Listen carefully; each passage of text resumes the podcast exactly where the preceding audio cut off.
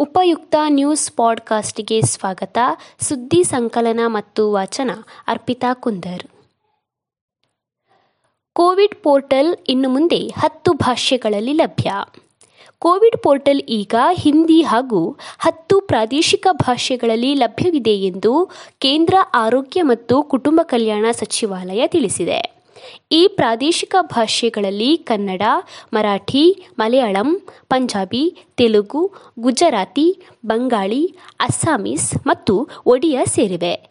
ಇದು ವೇಳಾಪಟ್ಟಿ, ಲಸಿಕೆ ಪಡೆಯುವ ಸಮಯ ಹಾಗೂ ಕೋವಿಡ್ ಹತ್ತೊಂಬತ್ತು ಸಮಯದಲ್ಲಿ ಫಲಾನುಭವಿಗಳ ಪ್ರಮಾಣೀಕರಣವನ್ನು ಸುಗಮಗೊಳಿಸುತ್ತಿದೆ ಎಂದು ಸಚಿವಾಲಯ ಪತ್ರಿಕಾ ಪ್ರಕಟಣೆಯಲ್ಲಿ ತಿಳಿಸಿದೆ. ಬ್ಯಾಂಕ್ ಗ್ರಾಹಕರಿಗೆ ಸಿಹಿ ಸುದ್ದಿ. ಈ ವರ್ಷದ ಆಗಸ್ಟ್ ಒಂದರಿಂದ ರವಿವಾರ ರಜೆ ಇದ್ದರೂ ಸಂಬಳ, ಡಿವಿಡೆಂಡ್ ಸಹಿತ ಇತರ ಪಾವತಿಗಳು ಗ್ರಾಹಕರ ಖಾತೆಗೆ ಪಾವತಿಯಾಗಲಿವೆ. ಜತೆಗೆ ತಿಂಗಳ ಸಾಲದ ಕಂತು ಕೂಡ ರಜೆ ಇದ್ದರೂ ಕಡಿತಗೊಳ್ಳಲಿದೆ. ಈ ಬಗ್ಗೆ ಆರ್ಬಿಐ ಹೊಸ ನೀತಿ ಬಿಡುಗಡೆ ಮಾಡಿದ್ದು, ನ್ಯಾಷನಲ್ ಆಟೋಮೇಟೆಡ್ ಕ್ಲಿಯರಿಂಗ್ ಹೌಸ್ ಎಂಬ ಹೊಸ ಸೂತ್ರದ ಅನ್ವಯ ಈ ಕ್ರಮ ಜಾರಿಯಾಗಲಿದೆ. ಇದರಿಂದಾಗಿ ಬ್ಯಾಂಕ್ಗಳಿಗೆ ರಜೆ ಇದ್ದರೂ ವಾರದ ಏಳು ದಿನಗಳಲ್ಲಿ ನಿರಂತರವಾಗಿ ಪಾವತಿ ಪ್ರಕ್ರಿಯೆ ಮುಂದುವರಿಯಲಿದೆ ಎಂದು ಮೂಲಗಳು ತಿಳಿಸಿವೆ.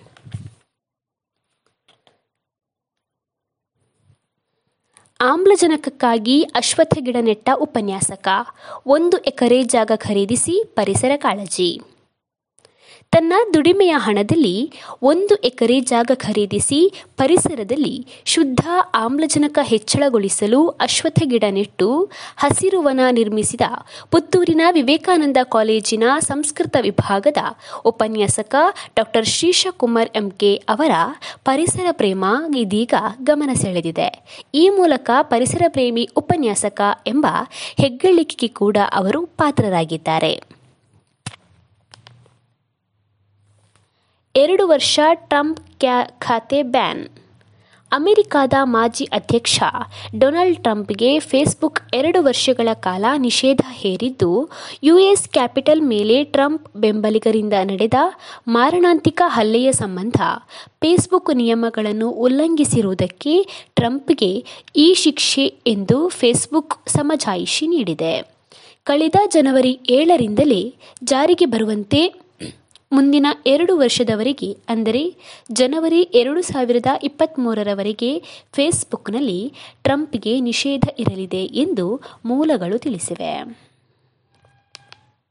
ಸುದ್ದಿ ಸಂಚಯ ಆಲಿಸಿದ ಎಲ್ಲರಿಗೂ ಧನ್ಯವಾದಗಳು.